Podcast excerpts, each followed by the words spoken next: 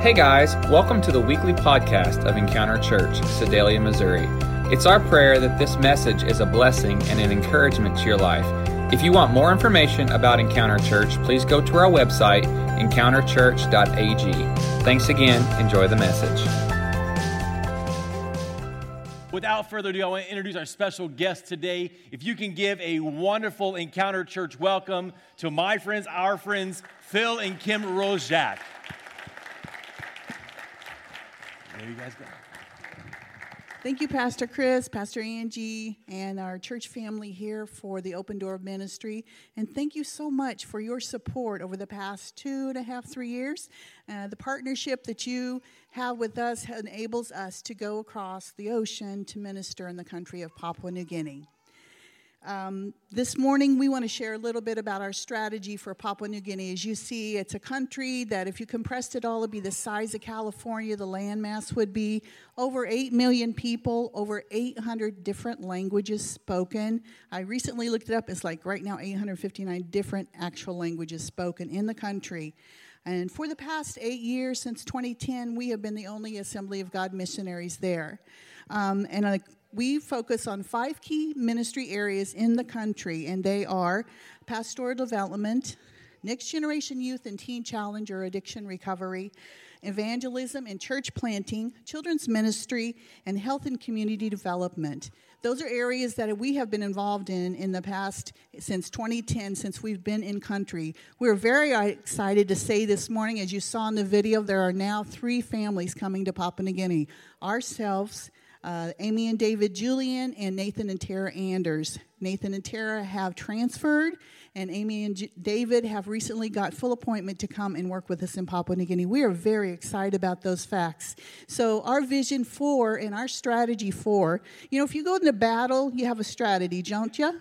And we're going to battle. We're battling against spiritual strongholds and dark places in this country that has held sway over this country for years now.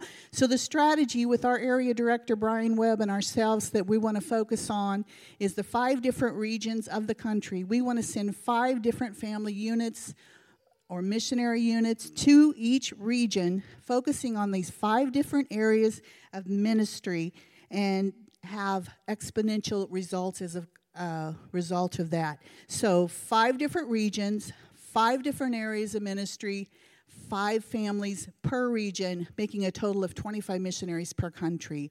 Uh, logistically, it's really uh, challenging in Papua New Guinea. Uh, over 80% of the population live in very remote areas yet. You saw a very large city, or that is our capital. That is the only very large modernish city there. The other ones are a little less modern and challenging to live in, but we believe that God would have us to work in this strategy to go forth to battle for the country of Papua New Guinea. And I echo Kim's sentiments that uh, we're very happy to be here uh, with you and into this land of mystery and beauty. Uh, God called me actually in 1978. I was just a brand new Christian, got saved. I'll talk about that in a few minutes. But I was seeking the Lord about two months after my salvation, got saved in March of uh, 78. And as I was praying after a Sunday night service, the Lord spoke to my heart, New Guinea. And I came up from that altar just like you where is New Guinea?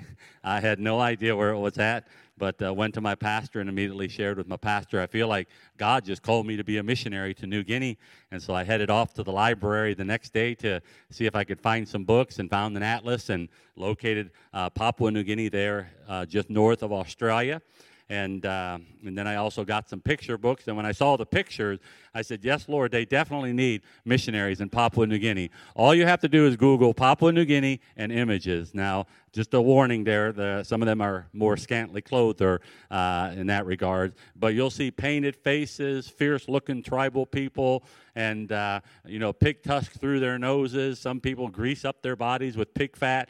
And the more I looked at these pictures, I said, "Yes, Lord, they definitely need missionaries in Papua New Guinea." And so, uh, excited about God's call uh, that He put upon uh, my heart. But you know, God's timetable is different than our timetable. Uh, I ended up uh, going to Bible college and for a couple years, and the Lord redirected my steps to nursing school. Uh, did that for three years, got my RN licensure, and then seeking the Lord again. The Lord redirected my steps to go back to Bible school and finish up uh, my Bible school education. And so it was that second time around that I met my wife, uh, Kim, at Bible college, and uh, we ended up getting married in August of 85. But before I did that, I took a trip to Papua New Guinea.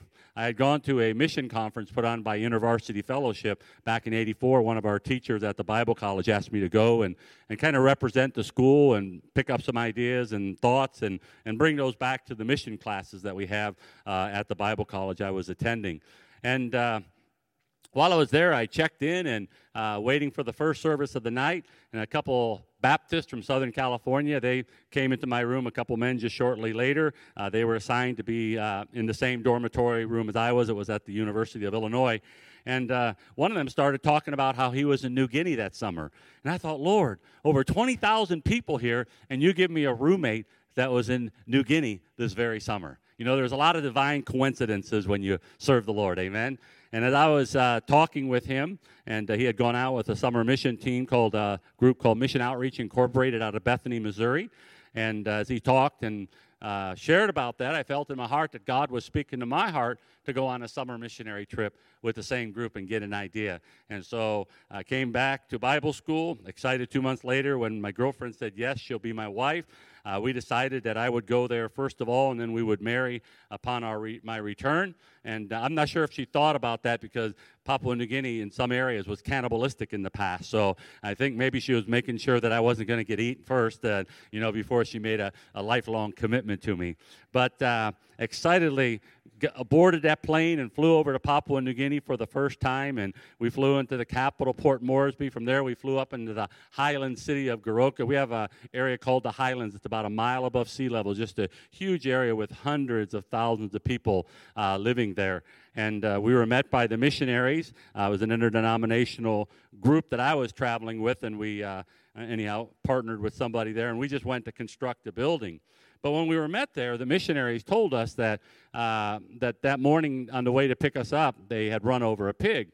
Well, we didn't think much about it, but pigs in that culture are very valuable. The more pigs you have, uh, the richer you're considered to be. In the Highlands, they still practice polygamy, and, and the man of means has many pigs and can buy many women and have many wives. And that's just the way it works in that particular system for those that don't know uh, Jesus. Well, we didn't think too much about it. We piled into the truck, and I sat in the front with the team leader's wife and the missionary. And then uh, in the back was our young people in a flatbed truck with rails around the side so they wouldn't bounce out on the rough roads. And uh, we got about two hours into our journey, and uh, we stopped for some refreshments. And they told us, you know, uh, just recently a group of students had gone off the, the, the high school campus where we were going to be based at, and their vehicle that they were in had struck a pig and on the way back, somebody fired an, uh, a, an arrow out of the bush. Now over there, they have bamboo arrows with you know very interesting looking tips, very ornamental, and so they're not as strong as our bows. So you know sometimes the arrow just kind of bounces off people if they're far enough away. But you know we didn't really put two and two together. You know, this group ran over a pig, and the missionaries had run over a pig that morning. And uh, but in Papua New Guinea, they have what they call payback. If you do something to me, I'm going to pay you back. You run over my pig, you don't pay me for it. I'm going to pay you back and shoot you with an arrow. It's just the philosophy over there of uh, payback.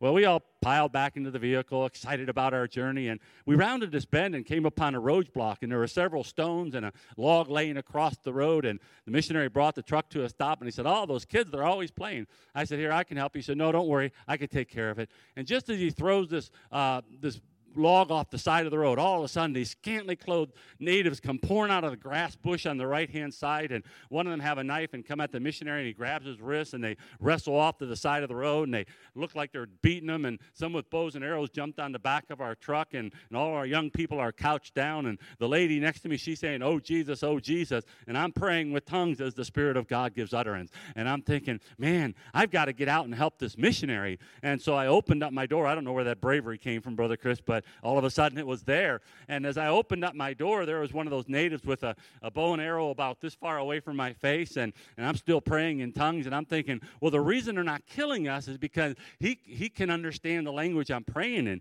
You see, when I was in Bible school, I read a, a book called uh, by H.B. Uh, Garlock, and he was a missionary in Africa back in the early 1900s when they literally had cannibals and people ate missionaries. And, uh, and in that book, he was getting ready to kill him and put him to death and eat him. And all of a sudden, he spoke in a tongue language he had never spoken in before, and it was the very language of that tribal chief that had power to put him to death. And as, as that that man heard him, he suddenly changed his mind about killing that missionary. And H.B. Garlock later wrote a book called Before We Kill and Eat You. And, uh, and I had read that book in Bible school, so I thought, well, that's the reason they're not killing me. And, you know, by that time, another guy came over there, pushed the door shut, my leg was caught in the door, and finally got it in. We started, uh, as I, that happened, a guy with his face all painted up, looked like the devil incarnate, jumps into the driver's seat, and I thought, man, we're going to supper, and we're going to be the supper. And so I started rebuking him in the name of Jesus, and we're rolling on down the road about a mile or two, and finally he pulls the truck to the side, and he looks at me and smiles a little bit, and he makes a motion like this, and he says, Praise the Lord, welcome to Papua New Guinea. and I knew we had been had by a practical joke in Papua New Guinea. Well, that was my welcome. You think I'd never go back there again, but uh, I did. I asked the Lord, Lord, I don't understand this. What, what, what happened? I, I was really serious about the way I was praying, and the Lord seemed to speak to my heart and say, I just wanted to let you know if you ever do get in a situation like that, I'm going to be with you. Amen. And uh, we did later on. Actually, a man with a machete came into our house, but that's another story. But thank God I have a wife that knows how to rebuke people in the name of Jesus. I, I wrestled with him, kind of like Jacob, Jacob wrestled with the angel, and Kim was yelling, Get out of our house in the name of Jesus. And the moment he got out of my grasp, boom, he was gone. So the Lord was uh, keeping us safe. But praise the Lord. So, anyhow, came back, uh, youth minister for three years, and we had our first girl went into pastoral ministry. The Assemblies of God said, You need to pastor two years. So we moved down to Springfield, went to seminary, uh, found a church to pastor, and one more girl came. Now we're up to two. Um, then the Lord opened up the door for us to go back to where I did my Bible school uh, studies and uh, became a teacher there for, I believe it was two and a half years. And we were blessed with another boy. And uh, we thought we would stop right there because at that time the Assemblies of God had a policy of only three children. Well, Michaela is actually our fourth. And uh, we came up expecting a fourth child. And, uh, you know, I kind of joking around with her before breakfast, uh, the breakfast this morning. I said, My first joke is going to be about you. That, uh, uh, you know, we actually, um, you know, I, I was going to joke around and say that my wife and I kind of talked about putting her up for adoption because that way we could still stay at the three children limit. But, but that never entered into the thought processes. Amen. But in Papua New Guinea, they actually do that. They turn their kids over. They get several. They turn them over to one of their sisters. Hey, this one's yours. You can't have a kid. Here you are. But anyhow, uh, so but the Lord worked it out. A year later, the Assemblies of God changed their policy and they let us slide in as a missionary. And we were missionaries in Vanuatu for about 11 years. It was a great place to raise our family. But in 2010, we made the transition because we knew we had a call for Papua New Guinea and the door had opened up there. And so Zach and Michaela were still uh, young enough to go with us and they uh, went with us to Papua New Guinea. And so we have come alongside the national church there, which started in 1948 by the Australian Assemblies of God, and now they're present in all provinces, uh, the five regions. We have nearly 200,000 believers or people that identify with the Assemblies of God. 180,000 on the census. We have about 130,000 in our church each week, so we have to work on those other 50,000 to go back and get them again. But it's great that they're saying, We're assemblies of God. Amen. But you got to be a little bit more than that. You've got to be in church and serving the Lord. But uh, our work has been in these five areas, and I just want to highlight some things real quick. We've been involved in pastoral development, and I put uh, church planting and evangelism with that at all. You know, as the only couple there from 2012 to 2020, it's kind of hard to do everything and uh, you end up with a lot of irons in the fire and you have to be careful. But I've been primarily involved in Bible school ministry. We have four regional Bible schools, three year diplomas, and one national Bible college with a four year bachelor degree and teach block courses. We've been able to uh, uh, help them with their libraries, providing uh, vast numbers of books uh, into their libraries, teacher resource libraries. Um, also, we've also uh, sorry, we've also worked on their uh, course situation, standardizing what courses we were offering in what year, and uh, just supporting the principal with summits and, and giving them encouragement. You know, sometimes they feel like they're isolated and out there alone, but they're not. And uh, we just wanted to be able to be there uh, for them. And so we've been mobilizing students any any time in one year. We'll usually have somewhere around 125 students altogether in those five colleges, and they're all preparing for evangelism, teach plant, uh, uh, teaching, church planting, discipling. I mean, they are the people that are really doing the work on the front lines. And you know, Paul talked about pouring your life into someone so that they in turn can pour their lives into someone else, and just mobilizing the entire church to be involved in the work of God.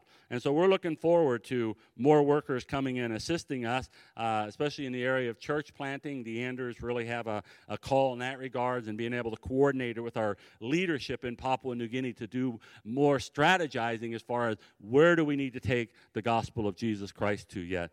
Children's ministry, my wife primarily with that, Sunday school workshops, uh, providing Sunday school curriculum. Uh, BGMC has blessed us with a nice uh, duplicator, Light for the Lost, provided funding at this particular time to produce the Sunday school books that we passed out with the fundamental truths of the assemblies of God. They were very excited to get that curriculum. They said, you know, we have all this other Sunday school curriculum, but we don't have one for from the assemblies of God. So they were excited about that.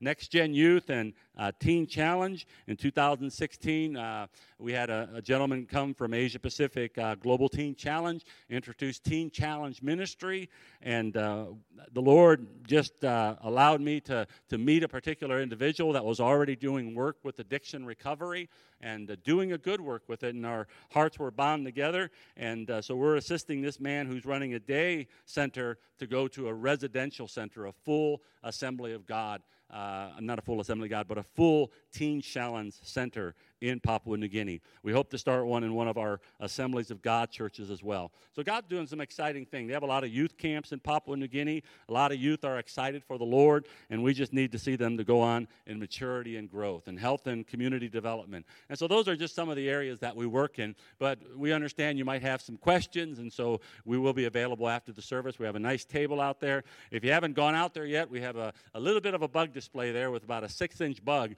uh, inside one of those boxes. Sometimes I joke around and say, those are just our bed bugs in Papua New Guinea, but, uh, but they're not really. But, uh, but it's great to be here, and we really need your prayers for Papua New Guinea. We're believing God for greater and mightier things that we've never seen before. And, and we believe that God will do miracles and bring many more people uh, into the kingdom of God. But I'd like to share from the word with you this morning as well. So if you can go with me to Isaiah chapter 49. Isaiah chapter 49.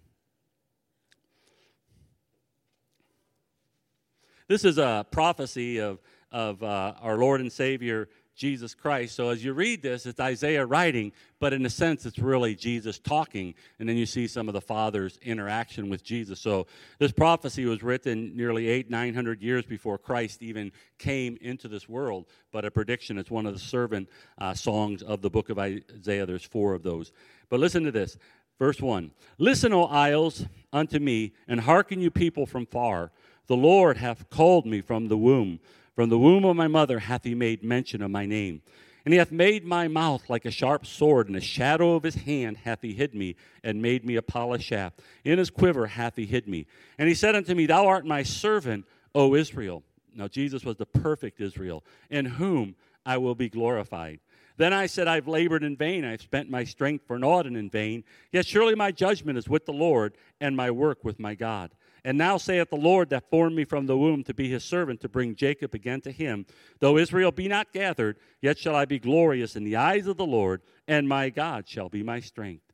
And he said, It is a light thing that thou shouldest be my servant to raise up the tribes of Jacob and to restore the preserved of Israel. But I will also give you for a light to the Gentiles, that you may be my salvation unto the ends of the earth. Amen. Let's pray. Father, I just pray you bless your word today. Thank you for the honor and privilege, Lord, of Lord, of being on this platform, of being able to share what you want to speak to hearts today. So, Lord, I pray that it would be effective and touch. In Jesus' name, amen. Amen.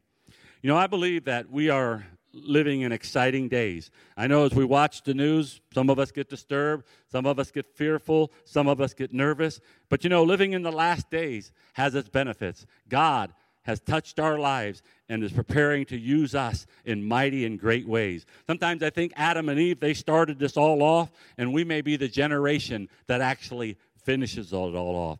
God has placed a heavy responsibility upon us, but He believes in us. I believe that. Paul said, He counted me faithful, putting me into the ministry. Amen. And a major part of our ministry is reaching the lost, helping them to know Jesus Christ. And that brings us to mission. Mission always brings us back to Jesus, and Jesus always brings us back to missions. Amen. And we need to be involved in the work of missions. Many times we consider that the message of salvation, and there is a whole lot more than that. But we do have that responsibility of taking this gospel into all the world. And so, Isaiah chapter 49, this passage of scripture is actually very special to me. It was back in 1985 when I was getting ready to take that first trip to the South Pacific and we were waiting for the bus to pick us up at the, uh, the grounds there in Bethany, Missouri, and take us to the airport in Kansas City. And I was having my devotions that morning. I was jumping here and there in the Word of God and just reading scriptures here and there. And you know, there's times we read the Bible, but we don't necessarily feel anything. But then there's other times that you read the Bible and all of a sudden you just feel a special presence of the Lord come down and, and you feel like little things going up and down your spine, like, wow, God is really talking to me out of His Word. And God does that. He likes to speak to us out of His Word. And that's what was happening on that particular day. I just sensed the presence of God, and, and God was opening these verses to me, especially especially verses 1 through 6, and, and seemingly setting it out like a roadmap. And of course, I didn't understand all the implications at that particular time, but I knew enough about the Bible that knew that, well, you know, this may be something that the Lord is talking to me about, but I know that this verse is about our Lord and Savior Jesus Christ. It's about His call, it's about His commission from the Father, it's about His preparation, it's about His influence within the world. But you know what? God is interested in us as well. He's interested interested in calling us.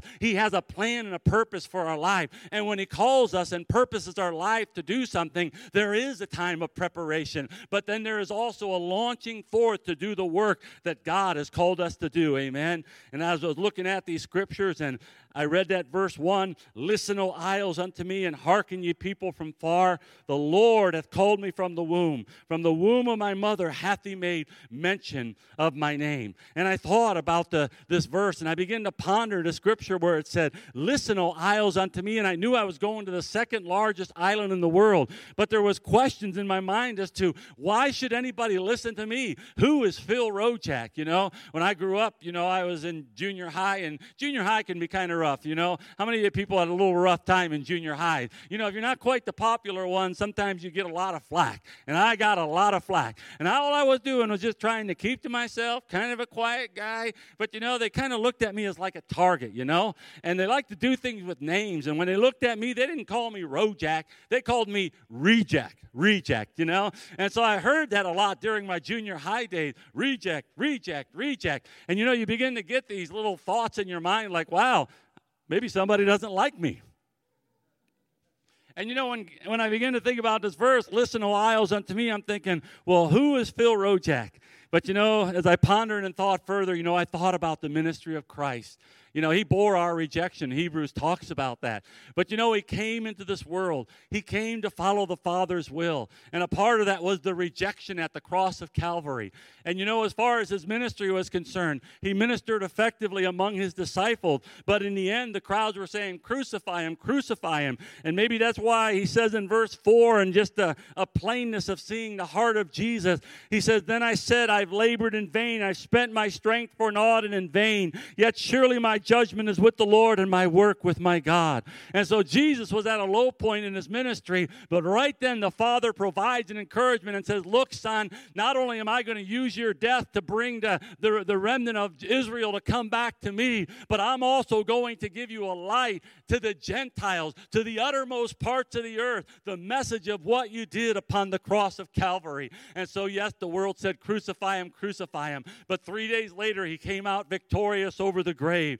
He met his disciples, met his disciples in a special way, and commissioned them with the gospel of Jesus Christ. Paul talked about being an apostle out of due season, but it's interesting as he and Barnabas marched out into their missionary ministry that as they went into one particular synagogue and shared Jesus Christ, they experienced that rejection. But this is what they told the Jews. He said, For so the Lord hath commanded us, saying, I have set thee to be a light of the Gentiles, that thou shouldest be for salvation unto the ends of the earth. He took Isaiah 49 6, they applied it to their own ministry, that God had called them to be a light of God's salvation to the ends of the earth. And you know, Paul shined brightly. He did his work and his ministry, but there was a day that he put his head upon the chopping block of Rome. His head was severed from his body, but that didn't kill the church of Jesus Christ because it had been planted all over the Roman Empire by that time. The work of God continued to go forward. For 2,000 years, people have been preaching Jesus Christ.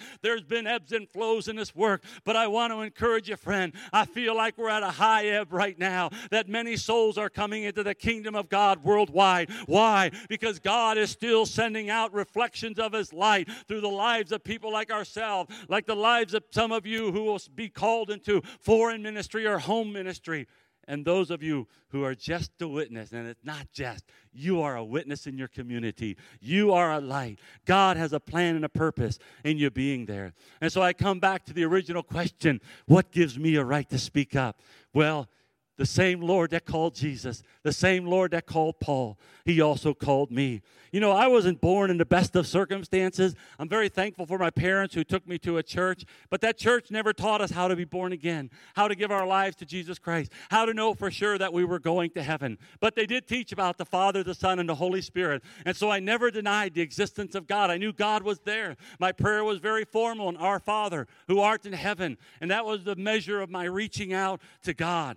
And so God knew my life. The scripture says, From my mother's womb hath he called me. Amen. And as I begin to think and ponder this passage of scripture, you know, because I didn't know Christ, my life went into a life of alcohol and, and drugs and rock and roll. These were the main influences within my life in my teenage years. But you know, I always wanted to see the United States. I grew up in the Cleveland, Ohio area, and in 1977, I graduated from high school, and, and I thought I'd ride a bike across the United States. And, and I went by my own. My, my cousin was going to go with me, but he ran off and joined the Marines. He was one year ahead of me, and uh, he joined the Marines. And so, well, still going to do it. And so four days late, four days, I traveled 365 miles on my bicycle, 80 miles a day. Made it to a state park in, in Indiana. My cook stove went out. I got discouraged, and, and my sister and brother-in-law had moved down to Missouri. And so they had, were coming up to visit my family in Ohio. And so I called him up and said, Can I travel back with you? Later found out my brother in law wasn't too happy about driving 20 miles off the interstate to pick me up, but nevertheless, they got me and they took me back. But I still had a desire to see the United States, so I went to work, made some more money. By this time, my cousin that was supposed to go with me on that bike ride, he had gone over to Hawaii in a service of uh, Uncle Sam and I flew over there to meet with him. Now, he was my party buddy. We smoked marijuana all the time together. We, we went to rock concerts. We did a lot of things together. And so we just picked up right where we left off, smoking marijuana in Hawaii every day and hitting the beer pretty hard. But you know, I'm glad there was a God in heaven who was making mention of my name. He had a plan for my life, and he was working out circumstances so that I would come to know him as Lord and Savior. You know, my funds were running low, and my cousin said, You better get back to the mainland. So I found a ticket to San Diego, California. Had another cousin up in Washington State, so I stuck out my thumb. Four days later, I made it up there uh, near. Uh, uh, Puget Sound, that area of uh, Washington. I gave him a call. He didn't know I was coming. I'm real bad with that. I still do it today, and my wife gets aggravated at me. You got to call them. We're going to be going there soon, you know. And so anyhow, I, I gave him a call and said, hey, I'm right at such and such place. He said, right, that's right down the hill from me. You wait there. I'll be right there. And so he rushes down and, and he meets me, picks me up, and, and I didn't realize his wife wasn't quite as excited as he was about seeing me. We just sat around, and drank some beers, but she went to work right away trying to find a place where, where I can find some work. But jobs were difficult back in 1977, but finally found a job harvesting Christmas trees. And two weeks later, I was moving out on my own and moved into a one bedroom apartment and started harvesting Christmas trees. About a week later, my job was to feed trees into a machine and get netted up. And sometimes, uh, I'm sorry, on the other side, there'd be a couple girls cutting that netting, and the ship would uh, go out. This was about October, preparing for Christmas of 1977. Well, one day there was no trees coming down the line, and this one girl comes around, introduced herself, Joanne, told her my name was Phil, and I found out she was going the same way to and from work that I was. It was about three miles, and every morning I was hitchhiking, and you know it was really dark in Washington State in the morning, and walking through that rural area and seeing all those tall trees and things like that, those evergreens, and I was looking at those trees, I couldn't see a thing, and all I could think about was one thing: Bigfoot. I mean, I knew he was out there, and sooner or later he was going to come crashing through those trees. And so I asked that girl, I said, How do you come to work? And she said, I drive through such and such a place. I said, Well, I live there. Can you pick me up and drop me off? And she started doing that. And, you know, I was looking at this girl. I didn't have a girlfriend at the time. And, you know, I was kind of, you know, kind of evaluating her. Back then we had a scale of one to 10, you know. And, and I'm thinking, you know, I learned a long time in high school, you know, don't go up to the 10s, don't go up to the 9s. And, and the 8s are even borderline because most of the time I'm going to get rejected. And uh, so anyhow, there's that old reject coming back in again. You know, so I kind of tried to stay in the middle of the road there. And so I was evaluating this girl, trying to think and get my courage to ask her up for a date. And I didn't realize that she was trying to get her courage up as well to ask me something. And so one day it finally came to a head. We're driving back to, the, the to my home, and she said, I said to her, I said, Would you like to go to a movie? And she said, No. But she said, Would you like to come to a Bible study? And I said, Sure. And I went to the Bible study. And when I went into that Bible study, the people started singing and putting their hands in the air and i thought these people are crazy. What did i get myself into? You know we had a lot of movements in our church. It was like kind of like an aerobic type thing. Sit down kneel stand up and all sorts of things. But we never put our hands up in the air. And so i got a little bit nervous and then they started praying to jesus like he was right there. And i thought man don't they know the our father the hail mary or something like that? But and i was keeping my eyes open because i thought jesus was going to show up uh, in that place and i wanted to be able to see him. But i got nervous and i left and but she invited invited me back again, and she's my ride, so I went. And one time I went there and smoked marijuana before I went. And we went, and there was a singing in that church by Evie. Some of you older folks might remember her, but she was singing a song. Is there anyone here that wants to go to heaven? Say I do. And I had hair down to my shoulders at that time. I had Levi jeans on. You know, nothing against Levi jeans or anything like that, but I mean they were just kind of the old-fashioned Levi jeans. And I put my hands in the air and said, "Yes, I want to go to heaven." But I had no idea how to get there. But I'm glad there was a God in heaven who was making mention of my name. Amen. And uh, and I began to feel something I never felt before. I began to feel wrong about some of the things I was doing smoking marijuana, drinking beer. She never said anything about any of those things. And so I did what every good sinner does. I went into the negotiation phase with God. I said, okay, God, I'll quit smoking marijuana, but I won't quit drinking beer. And you know, the harvest came. I mean, the harvest of Christmas trees was over. I left Washington State. I still didn't really know the Lord, but God was working in my heart. I flew to Missouri to meet my sister and brother in law and then drove up to Ohio for Christmas. He said, Why don't you come down to Missouri? And I did. And just to make a long story short, he and I, we like to drink, and we drank a lot. I didn't smoke marijuana at all because it wasn't around me, wasn't the temptation wasn't there. The job I thought he can get, he get, it fell through. But I found a job two months later at a soap factory. And the first day on the job, these guys, this one guy warned me, watch out for so and so. I said, why? He said, he doesn't do this, he doesn't do that. I said, what is he? He said, he's a Jesus freak. And I said, oh no, they're coming out everywhere. But that's how it is when God is making mention of your name. Three days, I went out with these same guys on their lunch break, not the Christian, but they smoked marijuana, and I smoked it because I wanted to be accepted. Second day, same thing. Third day. But every day I had to come back and work with that Christian. And there I was working with him on that third day, and two of those guys came over and started making fun of Jesus. And when they started making fun of Jesus, I said, I heard a voice in my head said, What are you going to do now, Phil? You going to make fun of me too? or are you going to defend me? And before I know it, I said, You guys are wrong. This guy's right. From now on, I quit smoking and drinking. And those guys just ran away. And that Christian invited me to church. And on Sunday morning, I went into that service. And I mean, it was an AOG church and Assembly of God church. And found out later that church out in Washington State, it was also an Assembly of God church. But you know, the preacher preached, and he was from Oklahoma. And he was up there going, Hallelujah, hallelujah, hallelujah, hallelujah. And you know, I'm looking at this guy like, whoa, what did I get myself into there? And uh, but he gave the altar call, and my hand went up, and I didn't know I was supposed to put it back down. You know, I was kind of new in this stuff, and so he asked it a second time for somebody else, and I thought, well, that applies too.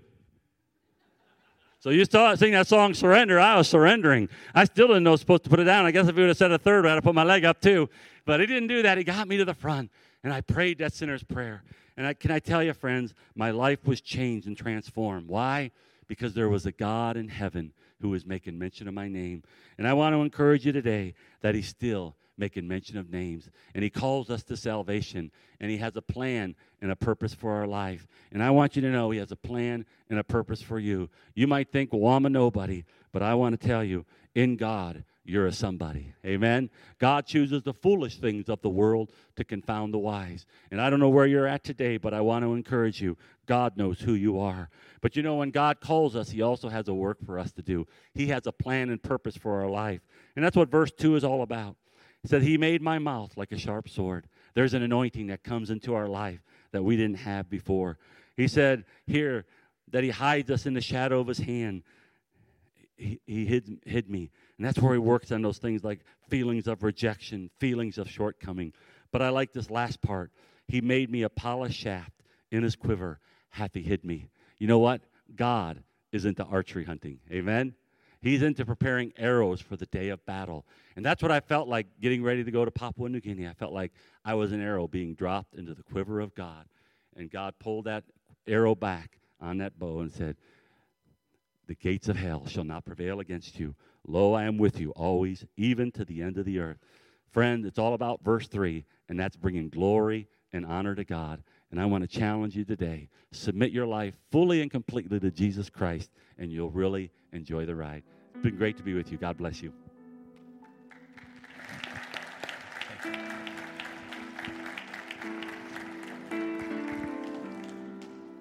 We'll conclude the service in a few moments as praying for Phil and Kim. I'll have them come back up.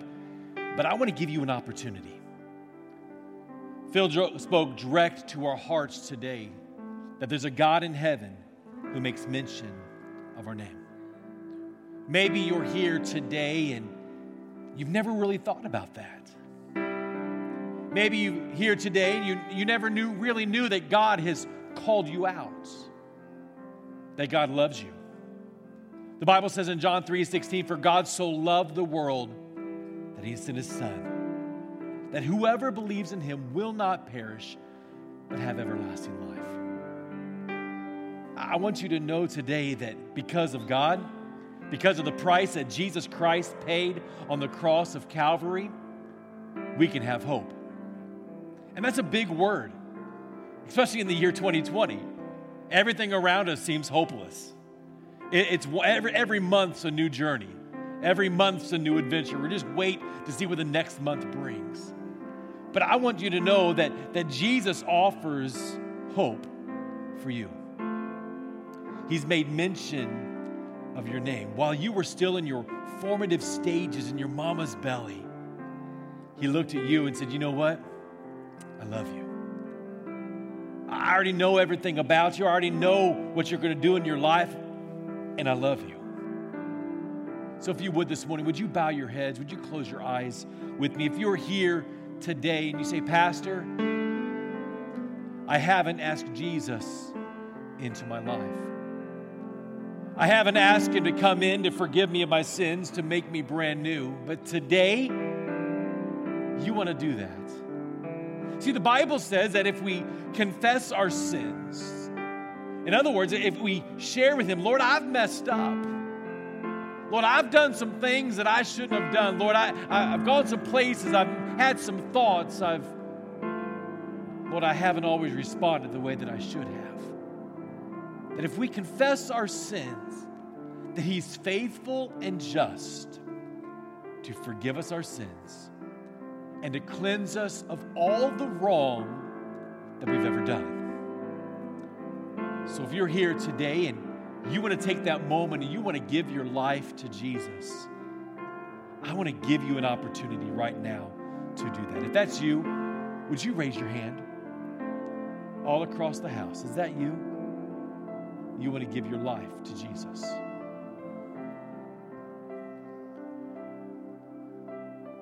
Yes, There's one. Are there others? Is that you? Maybe, maybe you're here and you say, Pastor, I, I just need greater boldness.